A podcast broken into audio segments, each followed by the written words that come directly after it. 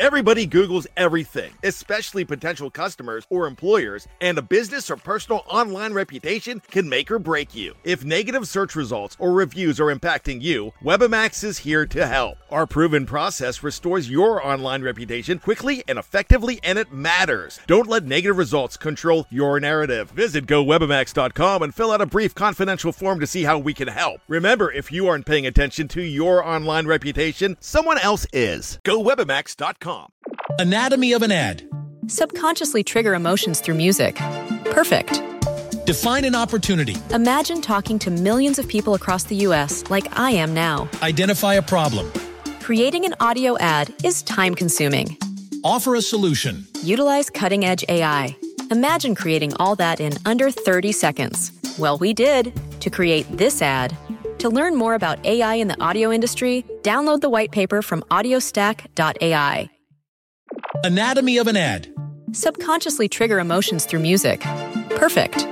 Define an opportunity. Imagine talking to millions of people across the U.S. like I am now. Identify a problem. Creating an audio ad is time consuming. Offer a solution. Utilize cutting edge AI. Imagine creating all that in under 30 seconds. Well, we did to create this ad.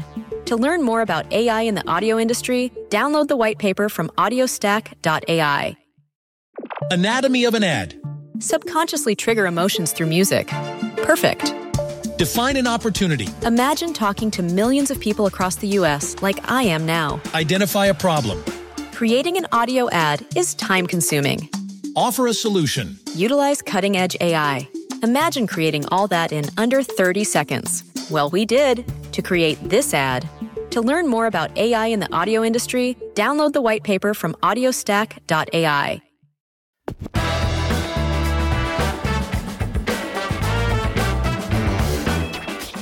It's time for Cover 2 Broncos. Just a couple dudes breaking down scheme, film, and the numbers. Now, your hosts, Joe Rowles. Welcome back to another episode of Cover 2 Broncos. I am Joe Rowles, and I am joined today by Mile High Huddle's Nick Kendell. Thank you so much for coming back, Nick. Um, if you guys don't already follow Nick on Twitter, first of all, I don't know why you don't, but if you don't, you can find him at Nick Kendell, K E N D E L L M H H on Twitter. Um, go do that first, and then come back here, and we're going to talk about some Broncos. All Let's right, you guys, you guys back now? Okay, cool. So yeah, thanks for thanks for joining me, man. No problem. It's always fun to talk football. Obviously, the off season can be as fun as any or frustrating as anybody wants to make it. But uh, I kind of like the the nitty gritty theoretical stuff that we're going to get into today. Uh, so it should be a lot of fun. Yeah, and I kind of I'm at a point where, and, and I think this is starting to show on Twitter a little bit. I am tired of the hyperbole with OTAs. I am I'm glad that we have OTAs because once they're over, it's kind of like the long drawn out wait until training camp, which Mhm. leads to all sorts of stupid stuff. But it's like every day, like whoever is getting the quotes, the next day he's the best player ever. Um, I Yeah. think the last as we record this today was Diontae Spencer. Um, I I honestly feel like I am like a Diontae Spencer hater without meaning to be, but I just I really don't necessarily like returners who don't do a lot on offense or defense. And since he's joined the Broncos, and again, he's an explosive returner, so I like that. But he doesn't do he you don't want him to be on offense, ideally. Yeah, I mean, we saw the offense with him. I think it was like that Brandon Allen game a few years ago where they used him a good bit and kind of got some hope for the Broncos getting somebody with some uh, some more speed in that offense because there's there's obviously the Broncos need speed. Speed is uh, something that a lot of teams want. They want to create explosive pass plays. They want to uh, make defenses have to respect the deep pass game. You know, get guys out of the box or dictate coverages. But uh, yeah, he's if the if the Broncos roster him again this year, it probably means that something didn't go right with either a Tyree Cleveland as a, a kick returner or KJ Hamler as a punt returner. Just because there's there's too much talent in the wide receiver room, from my perspective, to uh, just hold on to a singular specialist kind of player. Agreed. And I think the receiving room is too, there's too many mouths to feed to put Diontae Spencer on offense and have to dial up plays because and and this was a concern of mine. And again, we'll kind of get into this, I think. But this was a concern of mine with KJ Hamler last year, which isn't to say I dislike KJ Hamler, but my fear was he was a player that early on in his career you're going to have to like dial up specific plays for him, like handoffs, very easy passes, stuff like that. Well, I know for a fact that's what you need to do with Diontae Spencer because he doesn't have the catch radius or really like the ball skills to win downfield on contested catches. So if he's not wide open, you're not really going to be able to get the ball to him. And he's so small that he's not going to be getting wide open very often unless somebody just forgets to cover him. Yeah, and uh, you also need a quarterback who has a pinpoint accuracy to really take advantage of a guy like that, which, uh, you know, has been uh, hit or miss for the Broncos. There's some great throws out there, but uh, you know, there's a difference between like general accuracy thrower and guys who are putting it, you know, on the bullseye multiple times. Agreed. I've been uh, splitting tape studies between uh, Aaron Rodgers and Teddy Bridgewater lately, and even and Teddy Bridgewater is pretty accurate, but the difference between Teddy Bridgewater and Aaron Rodgers in terms of accuracy is night and day. Like it's it's quite it's it's stark. Uh, but I guess kind of like with that, since I don't want to just beat up on Diontae Spencer too much, uh, where are we kind of at? Like, where do you feel like things are kind of at with Lock versus Bridgewater? Because I think you and I both get kind of like lumped into this hater on uh, on Lock thing. And again, some of it I think is fair just because you and I are both very realistic about it. Um, and a lot of people can't handle that, so they think of it as hating. And again, like I, I, am going to clear the air. I know I don't hate any player on the Broncos. I do hate that Drew Lock looked really bad last year. The one thing I, if I hate anything about Lock, I hate the way that the discussion about him has become a culture war. And, and in mm-hmm. a way, that to me is really frustrating because we can't actually have good faith conversations, which is, again, one of the reasons why I wanted to be able to talk to you about it.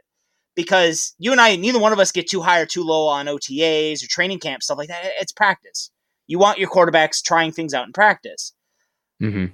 But at the same time, when the Broncos traded for Bridgewater, I kind of thought, uh, I, I want to say la- it was like two weeks ago now, as you guys are listening to this, but Fangio said basically it was going to be 11 on 11s before they even start to judge players, and odds are it was going to go into the preseason unless somebody just ran away with it. And they hoped somebody would run away with it. I, I got to say, I don't think Lock is going to run away with it. If any of if either the two run away with it, I do think it would be Bridgewater. I don't know if necessarily we're here yet. I'm not watching the practices. But I know the reports out of Monday's camp, and then again, like by the time you guys listen to this, it'll be Friday. Was Lock was really struggling, so much so that the Broncos flagship station was talking about it. Mike Klis has mentioned stuff about it. Uh, Paul Klee has mentioned stuff about it. So I, I think the the general narrative coming out of OTAs right now is that Lock has been struggling.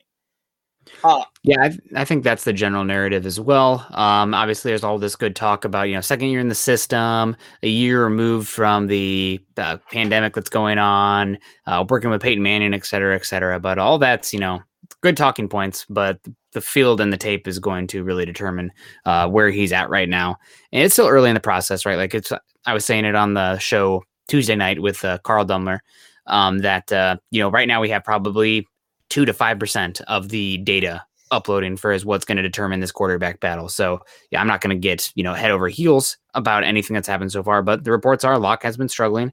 Um, I've talked with a few people uh, connected to the organization uh, that have said there's some you know pass catchers who are saying yeah that t- Teddy's the guy right now. Um, some coaching staff as well saying yeah that right now that's a little frustrated with Lock. So take that as you will. You know, some people are like, oh man, you don't talk to anybody. It's but well, it is what it is. I'm not gonna say any names, but um, uh, it's that's where it is right now. But we still have a long way to go. And uh, personally, I, I try to take off my hopes and dreams and uh, the fan hat when it comes to analyzing this team because I, am a scientist at heart. So I want to remove as much bias as I possibly can and give the uh, the best interpretation possible. But the fan in me is pulling for Lock because that's best. Long if Lock does win this job, um, and due to his merit, that's best for this team long term. But uh, it does sound like right now Bridgewater at least is uh, got the better start out of the gate, but long race to go just yet. Unfortunately or fortunately, however you want to look at it.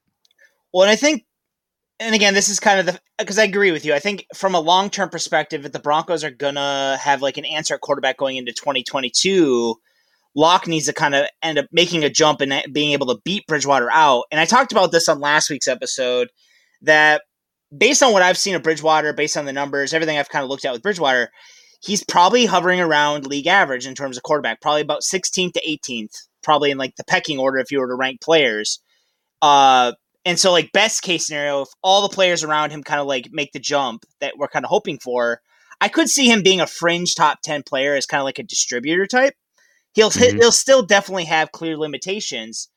And the hope has to be that Lock can kind of put together the things that were kind of behind, he was behind on last year enough that his strengths kind of make him a better option than Bridgewater. And hopefully that happens. The good news is after OTAs, there's going to be like a dead period where he can kind of see where he's at, hopefully continue to put in the work and maybe show up in camp and be ready to to really compete for this job. That said, the realist in me, and again, I, I this is the part of me that gets me in a lot of trouble with a lot of people. The realist in me also knows the data suggests that's probably not going to happen. We're probably going to see an improvement from Lock, but not so much that he's going to go from being the worst quarter, starting quarterback in football to better than league average. Like that seems like quite a leap. Again, there are reasons to believe it could happen, but I'm not I'm not pining for it. I'm not like I'm not clinging to this thinking it's definitely going to happen. Yeah, I mean, there's there's a lot of valid excuses surrounding surrounding Drew play last year and the worst quarterback in the NFL uh, last season. Uh, there's an argument for it. Carson Wentz, Sam Darnold, Drew Lock, as far as the guy with enough guys with enough sample size to yeah. qualify. There, uh, put those guys in a bucket. If you picked one as the worst starting quarterback last year, I wouldn't fight you. Um, but I mean, there, there are definitely reasons and uh, hope for Lock to turn it around as far as like the tools he has. Um, a lot of the reasons that he struggled last year. Um, one of the youngest offenses in the NFL, second year in the system, um, a system that seemed to evolve to better mesh with his skill set last year as well. You know, more under center, more 12 personnel, more play action, more uh, first read being the guy where the ball needs to go to, simplifying the offense in that regard. Um, so that's that's important factors we need to put in uh, put into play here. But yeah, I mean, you that's just me playing devil's advocate and uh, standing up for the guy a little bit because uh, I don't we don't need to just have a pile on show at least because I I have a tendency to do that. So sometimes I try to throw out you know say something nice about the guy too, um, just to be that guy. Um, but uh, yeah, that's it's a tough situation and. To, hopefully the Broncos will have average quarterback play this year. Either way, um, being optimistic about it and with good defense, and we've seen it. Pro Football Focus preseason rank or uh, offseason rankings. You know, okay, what does that mean exactly? Number one ranked secondary, top five at linebacking corps. Von Miller back, Bradley Chubb. Uh, I'm super stoked about the trio of Noah Fant, uh, sure. Jerry Jeudy, and Courtland Sutton. I mean, that's that's as exciting of a trio as I can remember since, uh, gosh, maybe Decker, uh, DT, and Julius Thomas prime years. Like that's that should be really good, and they have depth there as well. Offensive line sh- is should be average. It comes down to that quarterback play, and it just have a hard time like getting off of that too. You know, it's like how do you not have any conversations about anything without all roads leading back to the quarterback? Well, I agree, and it, honestly, because of the toxicity tied around Lock, uh, and again, like I, I should probably just grin and bear it and do my job, but it's one of the reasons why I've been so reluctant to do film studies on the receiving corps just because you basically have to look at last year's tape and it's impossible for me to watch and I, I have tons and tons of notes from last year. It's impossible for me to go back and watch jerry Jeudy without commenting on the fact that he was left high and dry a lot and again i'm not mm-hmm. saying jerry Jeudy is perfect i know that like twitter twitter is like the death of nuance and i and i kind of kept going with the whole like why are people worried about jerry Jeudy thing because i never was last year yes yeah. he has he has issues to work on um, route running needs to kind of sharpen up in terms of his timing. Yes, his hands need to improve, but again, like Courtland Sutton caught 50% of his passes as a rookie. Like I'm not mm-hmm. especially worried about Jerry Jeudy's hands, especially when a lot of the passes were not in a position like he they weren't put in a place where he was able to catch it and not get lit up or have to reach back for the ball or have to adjust for the ball. So it's it's hard for me to like talk about that without also commenting the fact that Lock was abysmal last year. Um, but again, like I don't want to pile on either, so I agree with you there. Um, I do think that you and I are both probably in the camp. I, I want to say that we're both in the camp. We're kind of hoping Aaron Rodgers is coming. Oh God, um, yes. he yep. has skipped mandatory camp. Um, at this point, he's subject to fines, but he's already given up a five hundred thousand dollar workout bonus, which is crazy to think about in terms of real money. Um, so I don't think, and again, I know there's been a lot of discussion that a lot of people seem to think that this is about money. I don't think it's about money. Maybe I'm just delusional, but reportedly the Packers have already offered him a deal to make him the highest paid quarterback in football, passing forty million dollars average per year. And it, it obviously he's still holding out. So I don't think it's about the money. Um, but Green Bay has to trade him. Do you think there's a chance, or are we all just kind of delusional at this point? I'm putting it in a bucket because I think the chances of it happening are probably less than 50%. Um, so I'm trying not to get my hopes up just to be crushed. And I'm kind of, I'm in a mental space where it's like, okay, lock first Bridgewater, hoping for the best either way. And uh, we can maximize the talent around this, uh, around those guys and uh, get our way into like, you know, nine, 10, maybe 11 wins if the ball breaks the right way. Um, and you yeah, have, uh, luck in, on the injury side of things as well. Um, but it's definitely could happen, right? It's just like there's so many weird factors there. And I do, it's not just the money, but with the money comes the commitment, yep. right? Like if, if the Packers pay Aaron Rodgers this new deal, that's probably, you know, sayonara Jordan Love. So it, it is the money, but it's it's the auxiliary factor, the secondary factor that comes with that new uh, deal that is the long term commitment to him and uh, more power that he'd have in that organization, more play as well. So uh, I'm really curious to see how this drags out. I think we still got a, a ways to go yet. I wouldn't be shocked at all if it uh, drags into preseason, let alone training camp. And what does that mean for the season? Like, uh, can you ramp up your offense to fit a guy in preseason with how complicated uh, NFL offenses are and the timing and the chemistry? I don't know what that means exactly. Um, does it get pushed into 2022 then? Maybe, but uh, I, th- I feel like this is going to. It's kind of simmered a bit recently, um, and that makes me think that this is going to be drawn out a little bit longer. It's uh, it's turned into a staring contest of sorts. Agreed.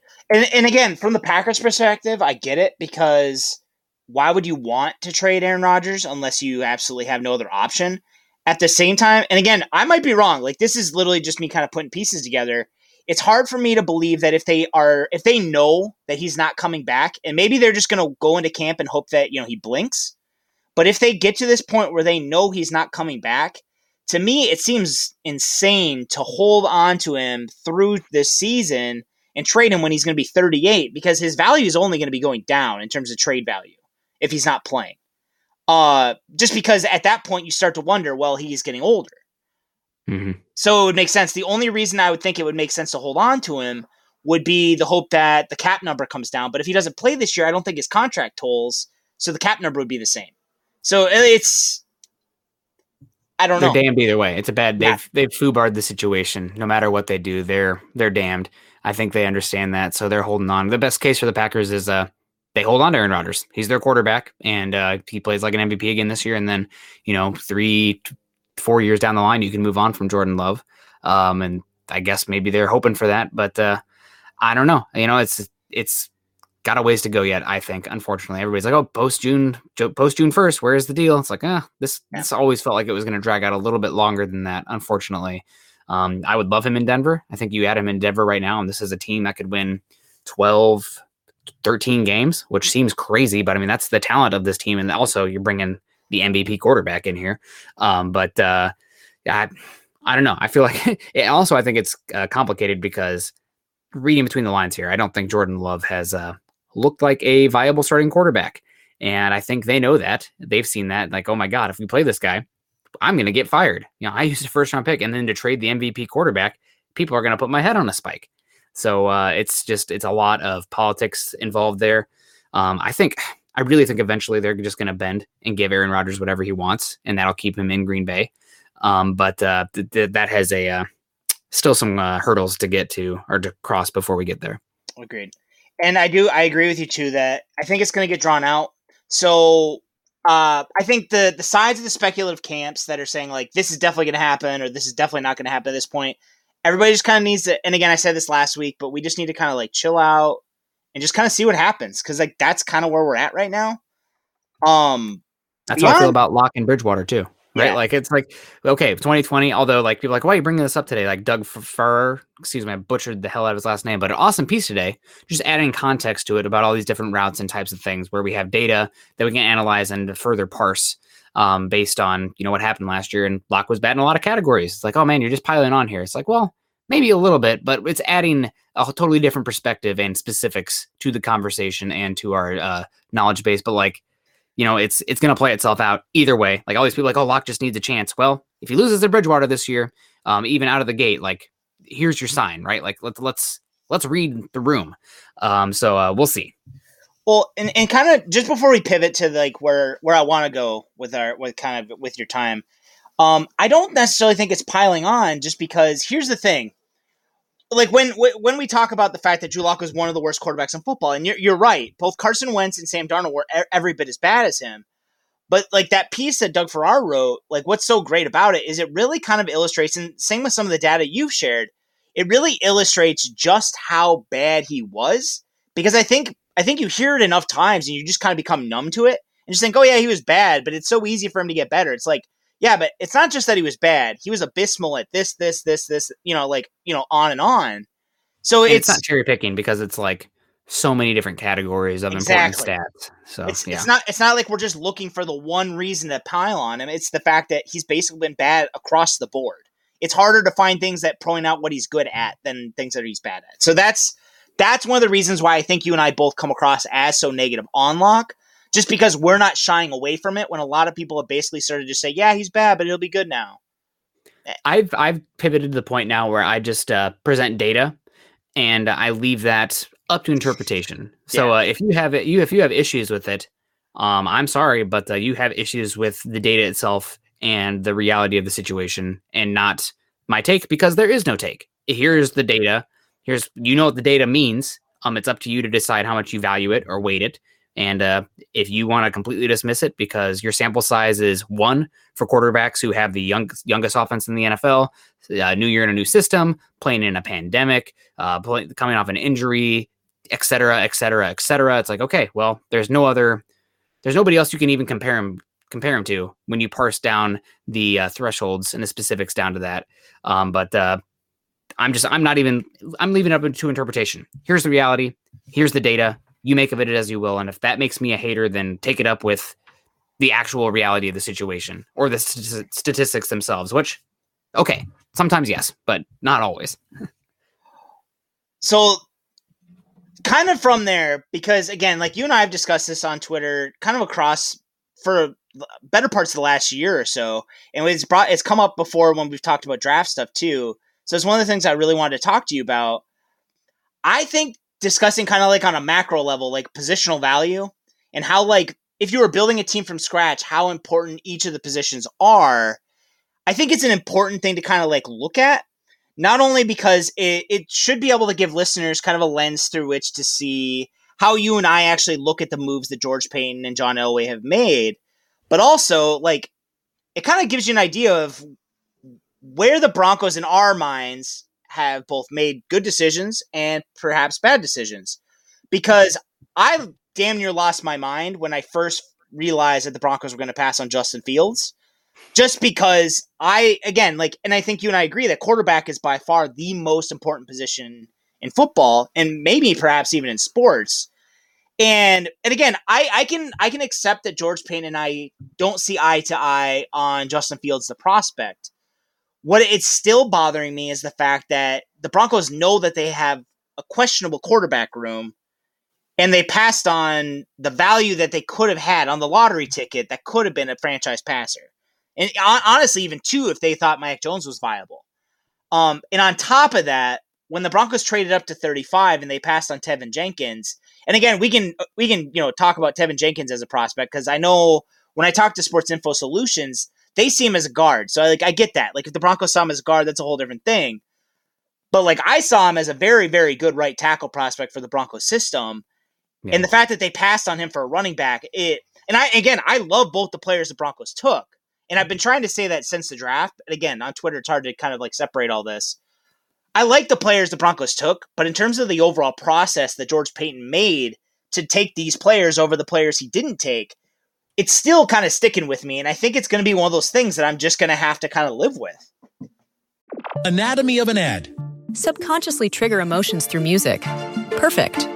Define an opportunity. Imagine talking to millions of people across the U.S. like I am now. Identify a problem. Creating an audio ad is time consuming. Offer a solution. Utilize cutting edge AI. Imagine creating all that in under 30 seconds. Well, we did to create this ad. To learn more about AI in the audio industry, download the white paper from audiostack.ai.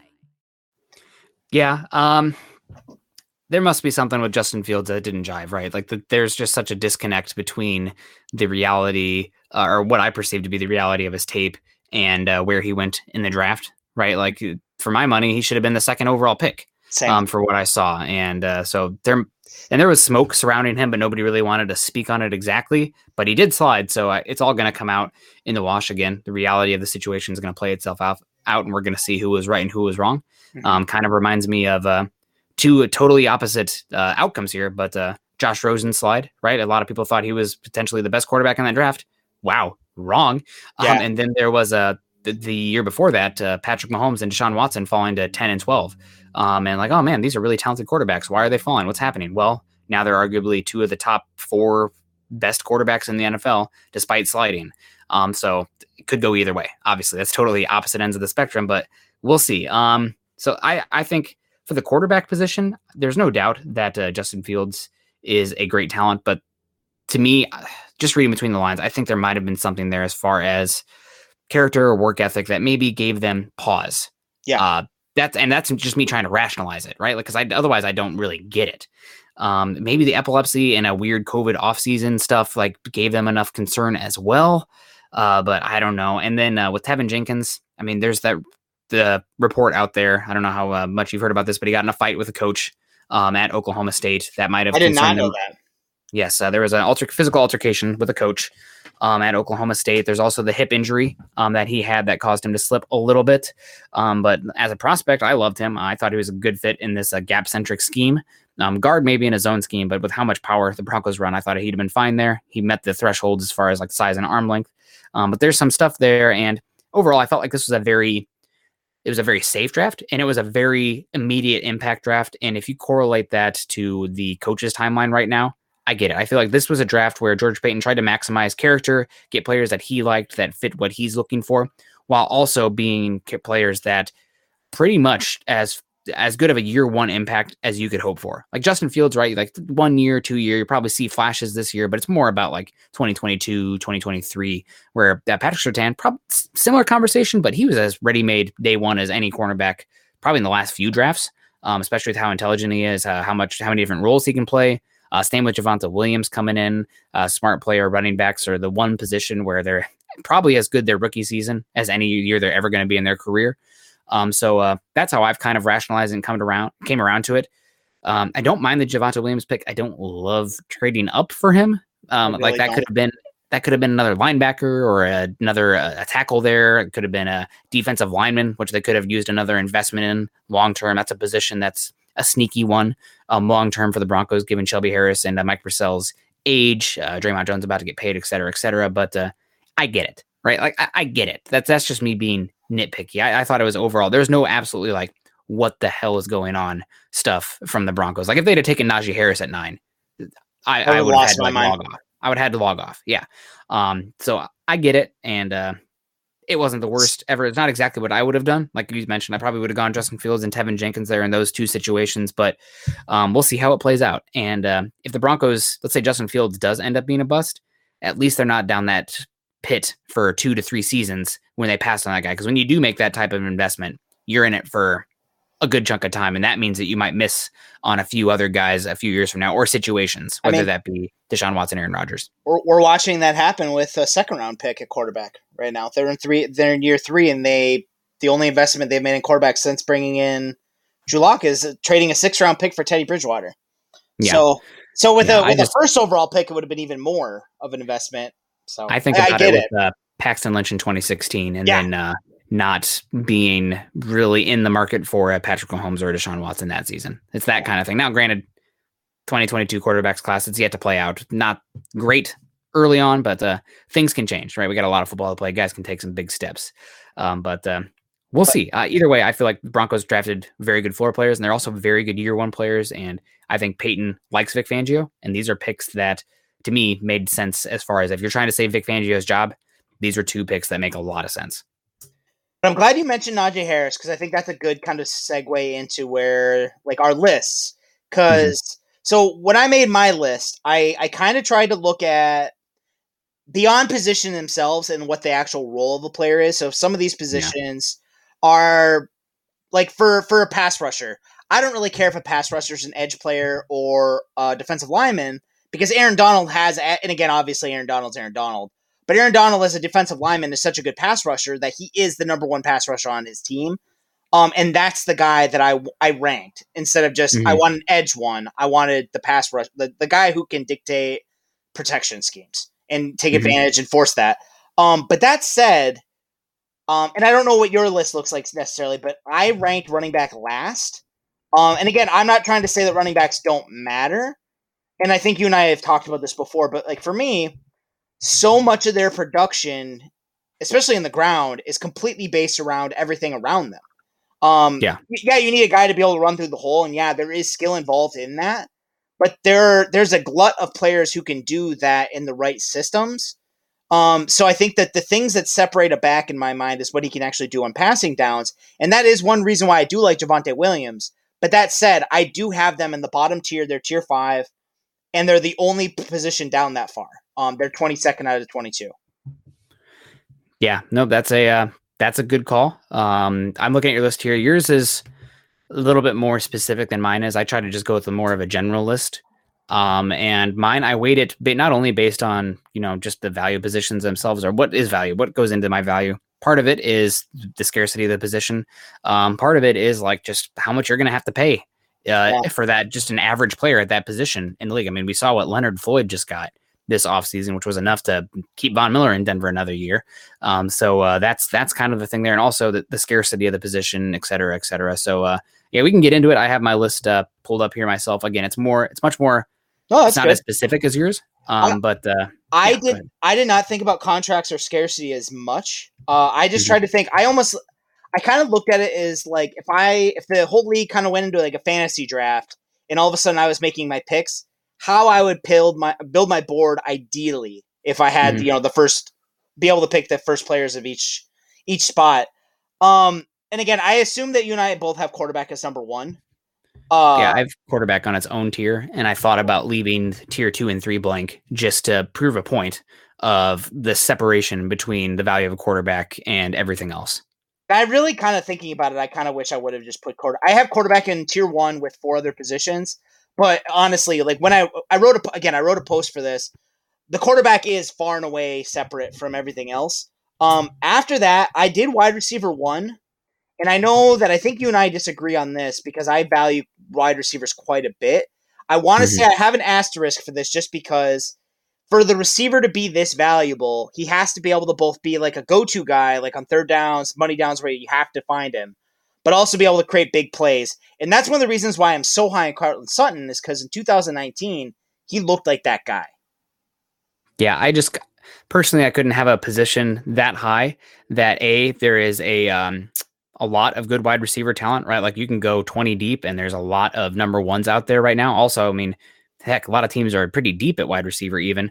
Also, it's a completely, not completely, but it's a very dependent position. It is. Right. Like uh, you could have a, I know after quarterback, a lot of these positions are, but wide receiver specifically is very dependent on the talent around them, um, whether that be other receivers out there, the offensive line talent, and obviously the quarterback. So uh, I went back and forth with wide receiver. Um, I I have, let me see, how many tiers do I have here? Pull it up. I have six tiers. Um, okay. and I debated back and forth here between um, wide receiver. I have them tier three. Okay. Uh, not, not, uh, and a wide receiver one itself definitely would be tier two.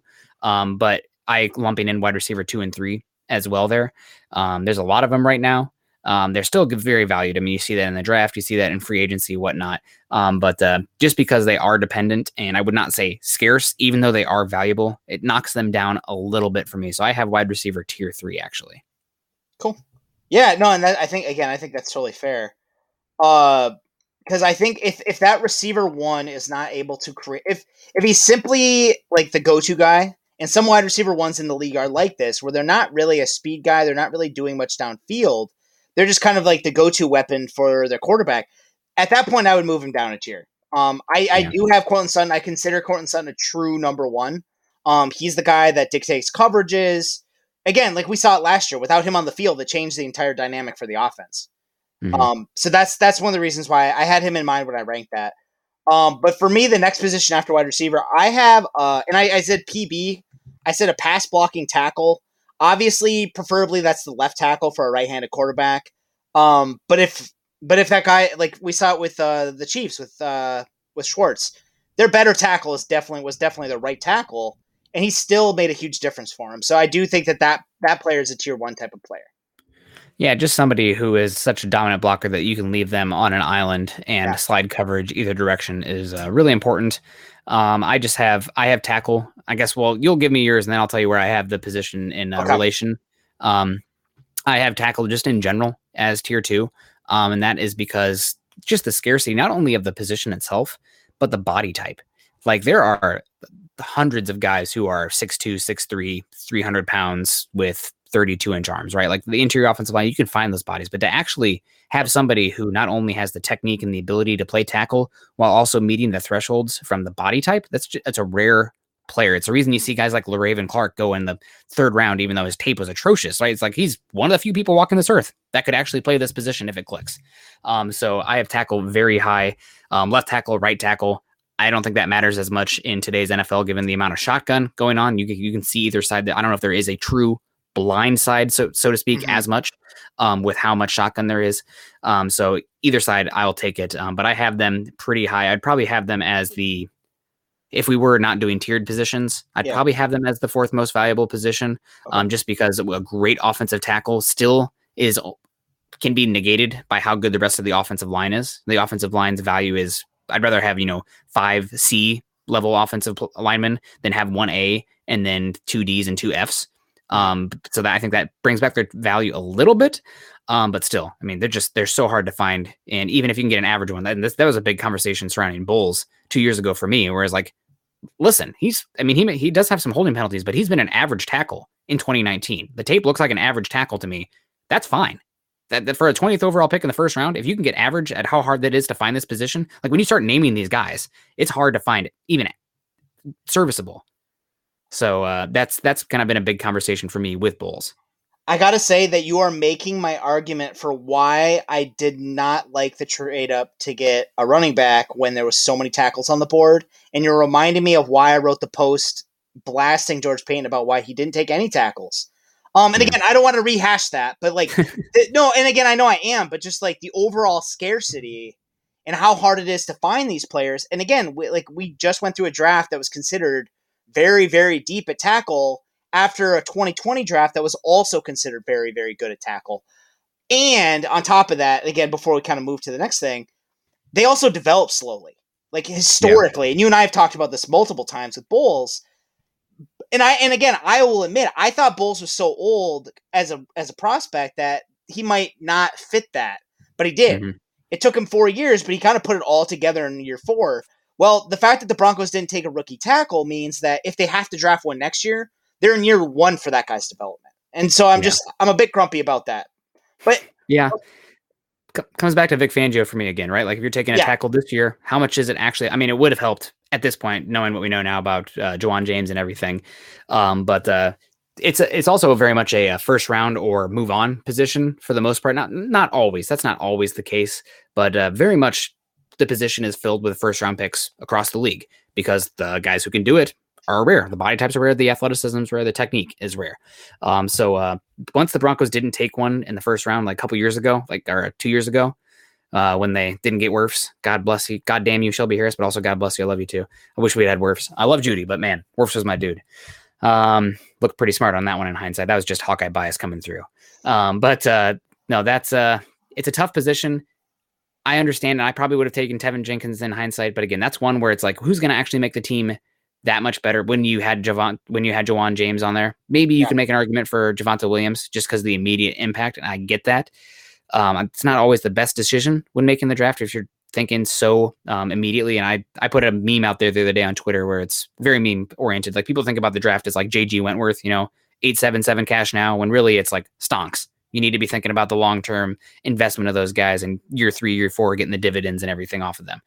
Um, but uh, yeah, I don't know. I don't want to hash too much. Tackle is very much pro- yeah. outside of quarterback. Tackle's like got to be either one A or one B for the Broncos' oh, needs going into next year's draft. Um, but that's you know you look into that and that's that's how you want to be drafting uh, those positions of value in the, uh, year after year in the first round. So not only better chance to get them, a harder find a position, um, but also getting expensive positions on rookie contracts. So the other, the next two positions in my top tier, uh, and I've gone back and forth a couple times even today on them. Uh, so I have DPR, which is either an edge rusher or defense, you know, it's a pass rusher, or a cornerback one. Um, preferably the cornerback one has inside outside flexibility, just because when I think about this cornerback, if I and again if I'm prioritizing him like this, he has to be able to match up on most wide receiver ones, but honestly, the way I would want to probably use him, or I guess, you know, if my coaching staff would be down with this, is something that Coach Vass of Make Defense Great Again has mentioned, something the Broncos used to do with Champ Bailey, is you put him on the number two receiver, just leave him alone, roll the coverage away from him, and essentially that guy can just be erased because most teams' number two wide receiver is not going to be able to get open on this guy. Like that's ideally what you're getting.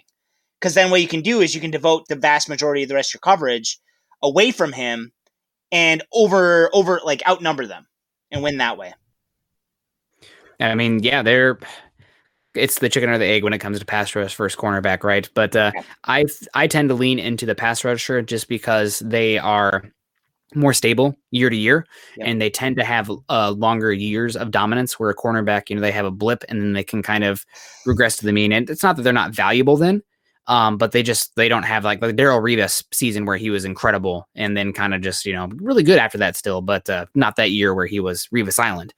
Um, so I lean into the pass rush. I did put edge over. Um, I did separate edge from a defensive yeah. tackle here, and I have edge higher just because edges get paid more. Um, and the Aaron Donalds of the world, they're just it's so, so rare. so rare that it's like talking about like six round quarterbacks when it comes to Tom Brady, right? It's like okay, well, you almost need to put him in his own box because he's so different than anybody else. And if you can get yourself a Chris Jones, a Fletcher Cox, uh, Jeffery Simmons, you know, somebody like that who is you know, difference maker the interior defensive line as a pass rusher, that's great. Um, I still would rather get a Myles Garrett or a Nick Bosa or a Chase Young, um, just because they are more likely to the pass rush. Uh, it's like kind of like the difference between a really good tight end and a wide receiver. Even then, it's just the volume of splash plays that they're making, et cetera. The the pressures, whatnot, tends to lean to the edge, even if you have a good uh, interior pass rusher. Um, so I have edge higher, um, but there are guys who can break the mold that uh, you know you you rate them higher than edges just because they are that talented. Yeah, no, I think that's fair. Um, so again, I have uh, edge edge tier two and uh, defensive tackle tier three. Uh, so and again, because you lump tackles together, I some of these positions are going to be redundant on my side of it. Yeah. So I have OT two as my tier. He's my six overall. Um, for me, this guy is I again I like the idea of having two tackles. I think, like you said, you can build out the interior offensive line pretty easily, not easily, but more easily than the tackle positions. Both these guys, whenever you're sending five out in routes, these guys are going to be isolated, and you need yep. to that you need them to be able to hold their own because on passing downs that has to happen a lot. Um, and so again, and this is so that guy is very valuable. And then for me, CB two is right up there too, just because I, I like the idea of if you're gonna have that corner erase a wide receiver two you then need a corner, another cornerback who can hold his own against most wide receiver ones with some help. Um, and I think that guy's valuable. And then after that, I have DPR number two. And again, ideally, if your first one is a defensive tackle, this guy's an edge, or vice versa. Because I do like the idea of you're creating conflict both outside on the edge or on the perimeter for a tackle, but also if they devote too much help to that tackle, then there's a guy who can beat him up inside, or you know, obviously vice versa. Yeah, no, absolutely. I mean, ideally for me, two outside guys and one inside guy. Giddy up, let's get after it.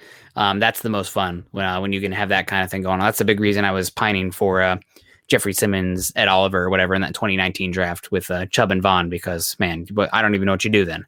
Um, and those three guys are going to stay on the field pretty much no matter what. Also, it's not like the defensive tackles that are being taken off the field these days. Um, but uh, just coming back here real quick, a cornerback I also have as uh, my tier two. So edge, offensive tackle, and cornerback. I mean, they're outside of quarterback, they're the highest paid positions.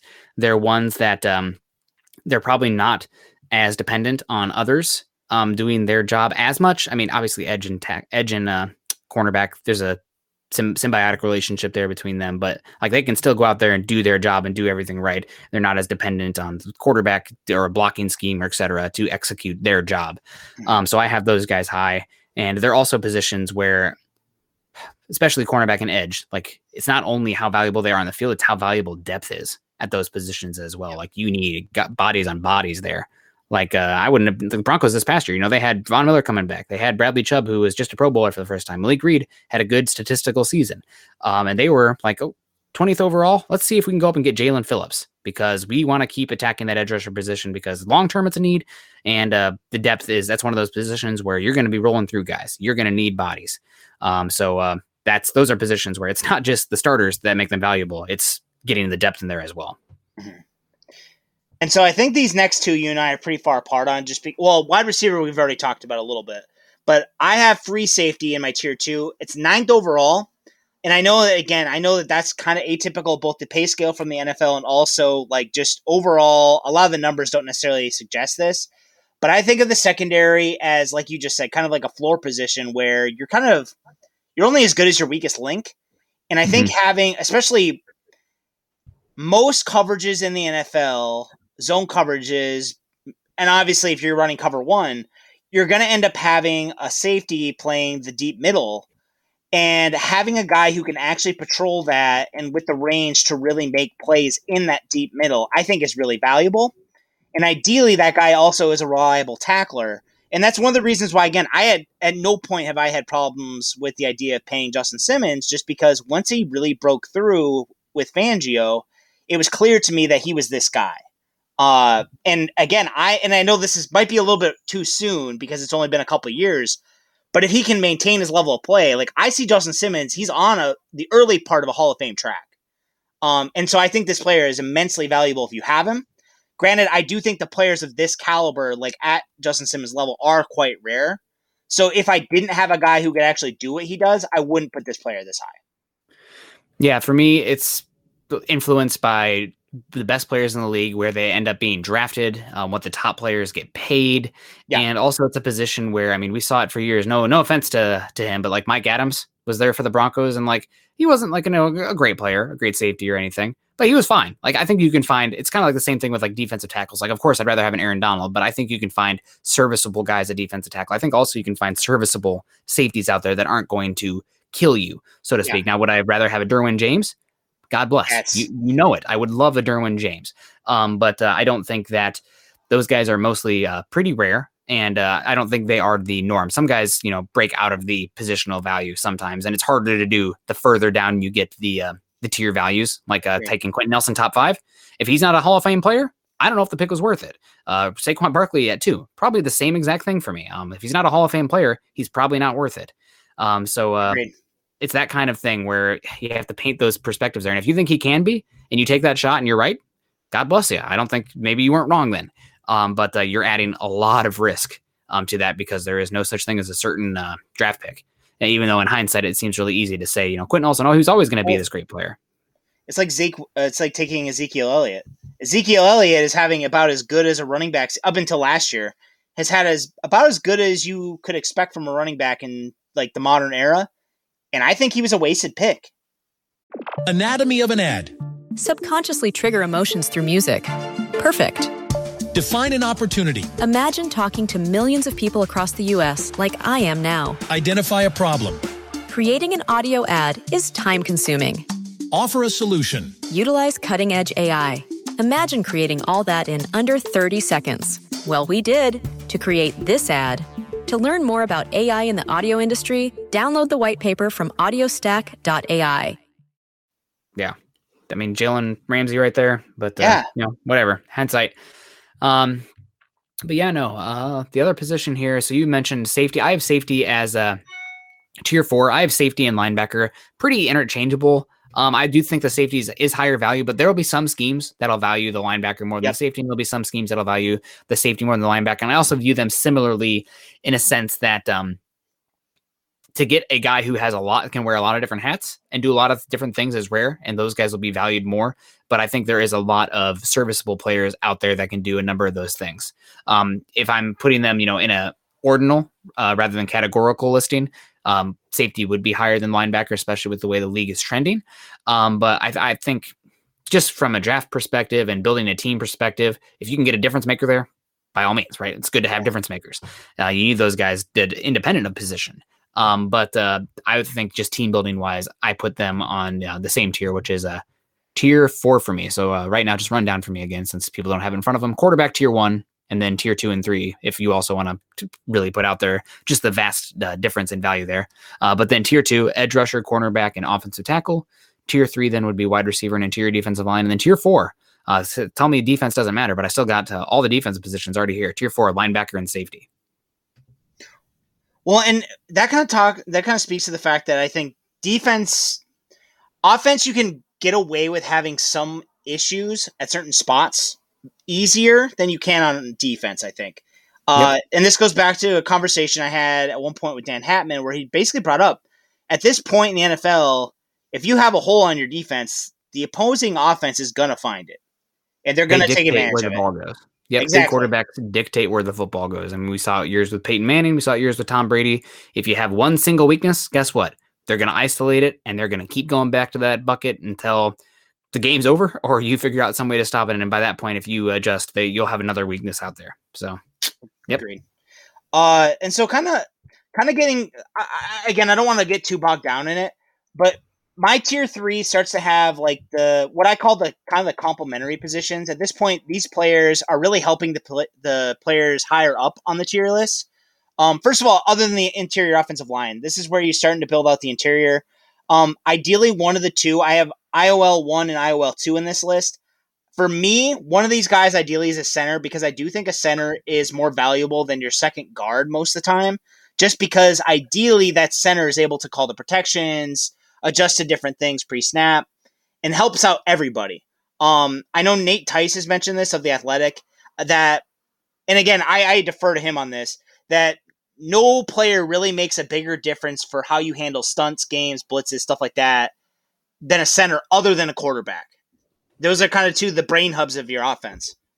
Yep, and that was a issue with the Broncos last year with uh, Cushenberry and Lock um, from both of them, but that they had to kind of adjust what they were doing there from the um, intellectual processing, uh, pre-snap read types of things. So uh, hopefully that'll be improved this year. But that's another reason why I'm somewhat uh, skeptical on uh, Quinn Meinerz out of the gate. Right? Not not only like I'm excited about the pick, um, him coming in there, he brings a lot uh, what you're hoping for there, and a little bit more of a drive blocker, but the fact that he didn't even play center before, going Division three, and now you're putting all this uh, the intellectual demands of the position as well. Not that he is, you know, dumb. I'm not saying that at all.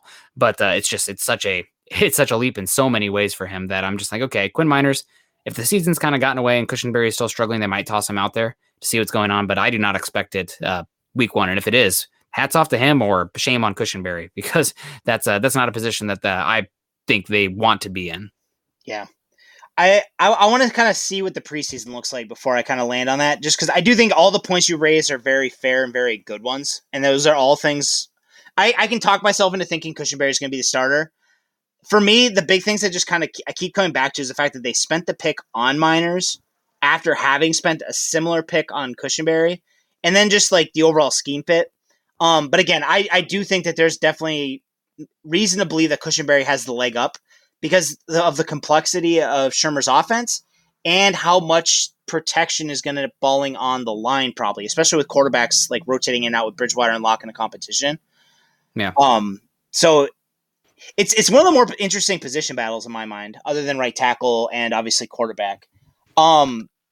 The other the other two on the list I wanted to touch on in tier three, um, and I'm, I'm glad you brought this up with safety when we were talking about before, is how uh, you can really break down safety beyond like strong safety or free safety. And I think in a lot of ways, by kind of labeling them those two things, we really kind of like take away from how complex their role really is. And especially in the Fangio defense, um, maybe not especially, but in a lot of like cover three centric defenses or single high centric defenses, like the Seattle style defenses, those two those two roles really are defined, and you really do see a difference because you can picture a free safety. He's Earl Thomas. He's he's back in the deep third. And then you have Kam Chancellor. He's up near the line of scrimmage. He's essentially like another linebacker, except he's also going to drop into coverage more often. But in the Fangio defense, the strong safety, he's on the strong side of the formation. But a lot of times, what ends up happening is he's doing the same stuff. He's still playing deep half. He's still playing a lot of quarters coverage. He still has man responsibilities when they go into, into man coverage.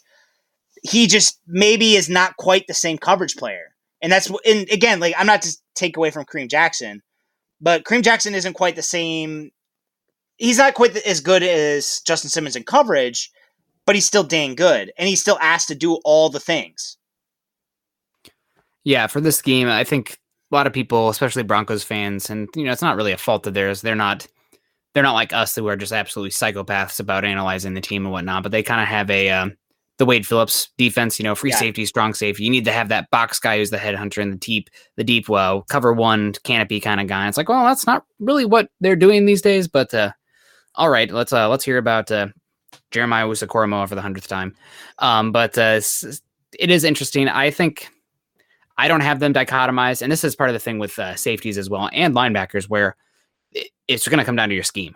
Where like how much are you going to value does. these kind of guys, um, and the specific skills, especially with safeties. Oh my god, like they wear so many different hats and asked to so do so many different things and different skills. I mean, I'm glad that we finally separated like defensive ends from uh, uh, outside linebackers into edge, like that kind of thing. But uh, I think the next evolution will hopefully be maybe something with safeties, also maybe more specifics with uh, wide receivers as well, just how specialized a lot of these roles are, especially with probably the expansion of rosters coming down the track here.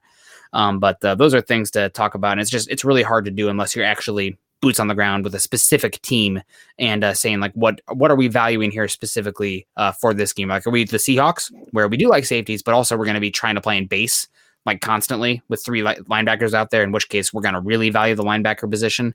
Or are we going to be a team like, uh, gosh, maybe even the Broncos, who are not really valuing the linebacker as much because the tight ends are killing linebackers in this division, and uh, we're going to be looking to implement more uh, more defensive backs in there this season as a counteract to it, and uh, you know just bait teams into running the football.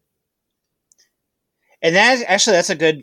So I have linebacker one in the tier four. So that's my bottom tier before you get into the running back tier.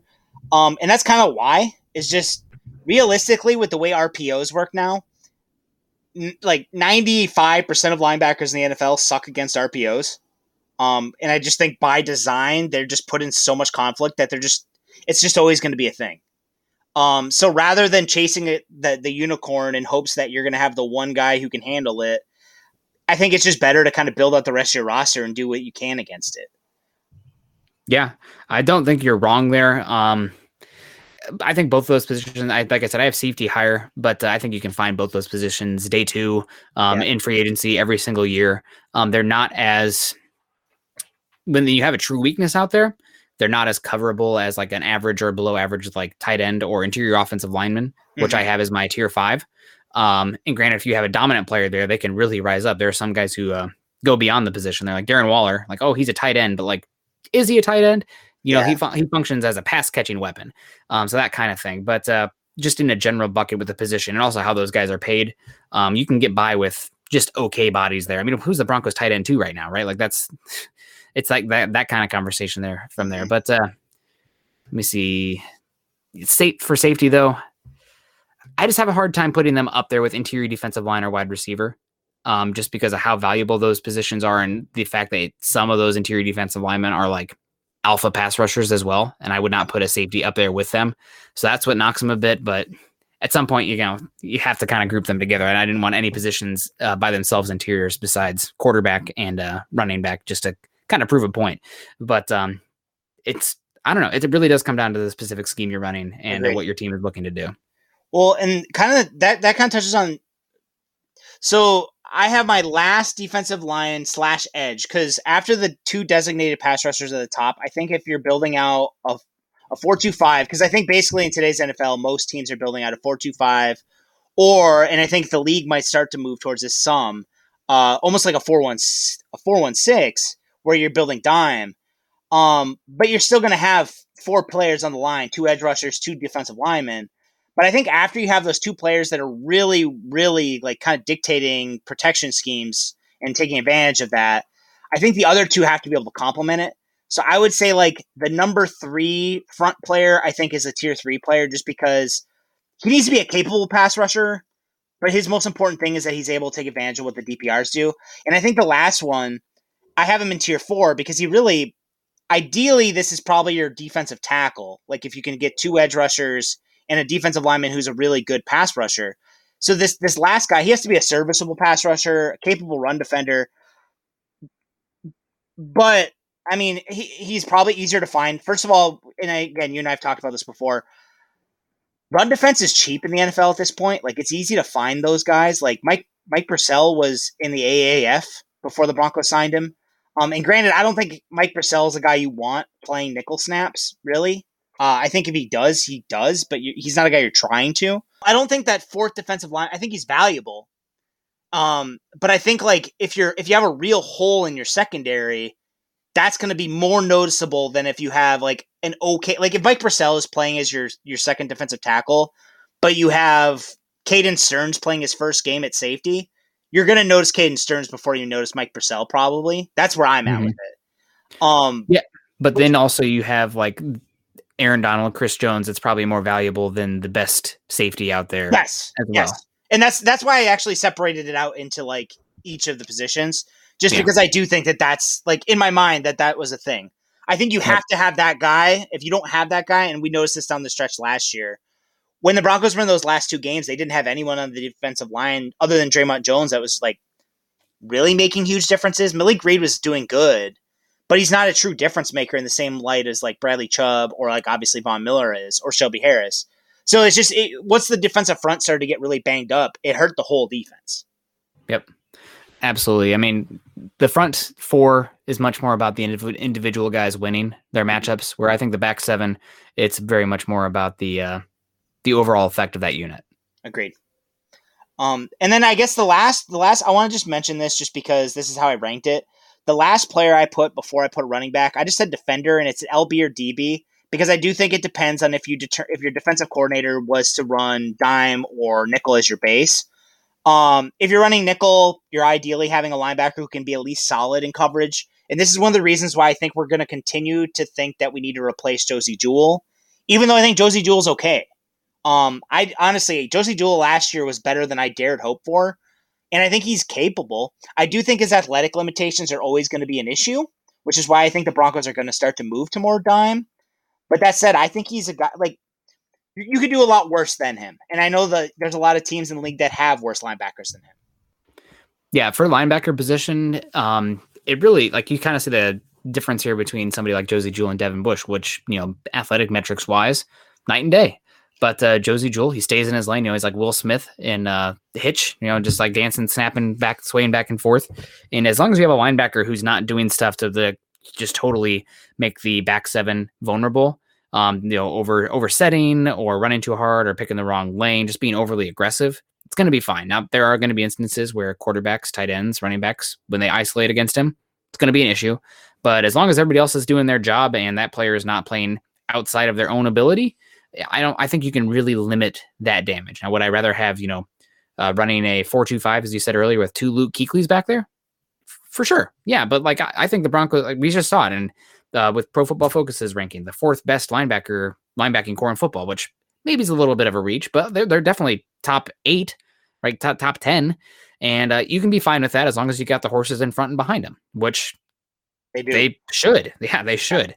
Um, so as long as uh, Chubb and Von can uh, both stay healthy, knock on wood, but uh, they they should. So uh, I think it's fine, and uh, that's why I have linebacker high. However, if you can get a true five tool linebacker, you know, giddy up. That that can change the complex of your offense as well. You know, guy who can blitz, guy who can play zone or man, guy who's good in the box, and guy who is good in pursuit. Like if you can do those things, it changes the dynamic of your defense and what you can do in uh, nickel packages as well or uh, sub packages. Um, you're not really giving up anything there, adding speed. Yeah, you can change a little bit of your formations, but uh, those guys are rare and uh, they don't often, they don't always correlate with uh, draft position as well, which is another reason that uh, just don't have them as high as some other positions, even though everybody loves to romanticize the the linebacking position.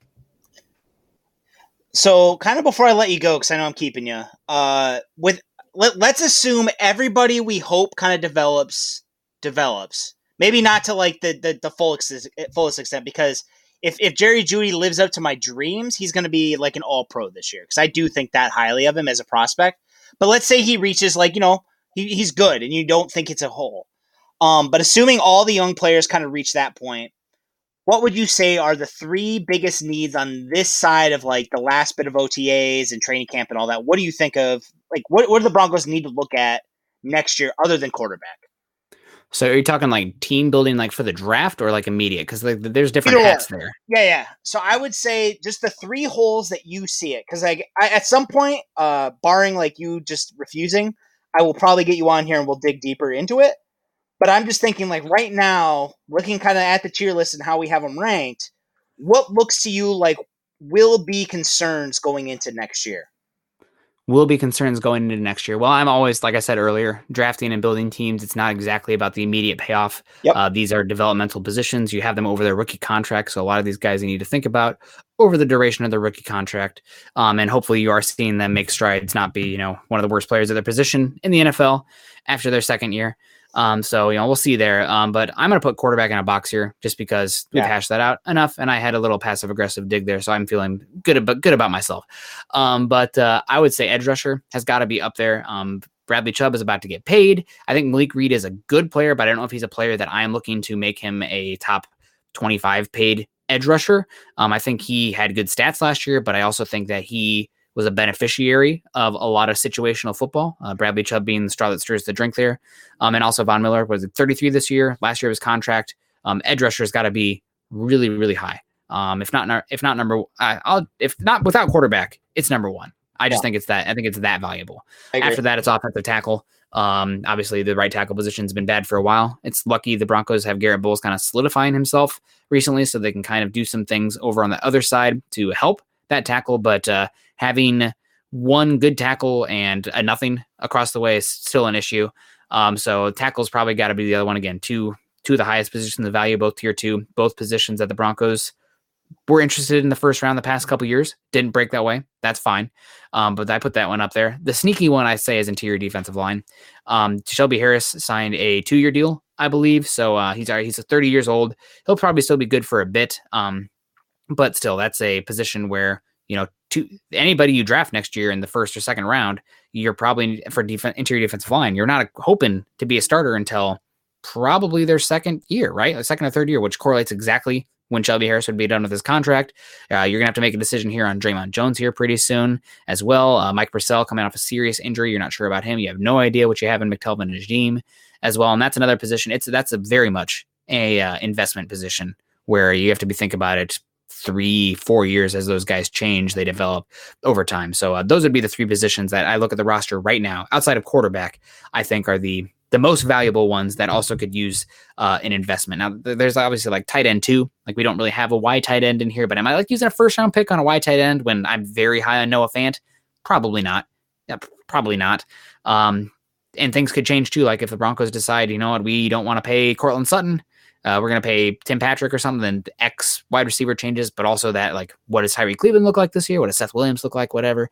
Um, safety, too. Like, if Caden Sterns slash uh, Jamar Johnson look like okay dudes, but not starting caliber guys, that changes the formula. But right now, I mean, offensive tackle, edge rusher, interior defensive line, those have got to be the three positions outside of quarterback. Yeah, I, I honestly I think I agree. So awesome. Yeah. Thank you. Thank you so much for joining me. Uh Yeah, no guys, Thanks for having me.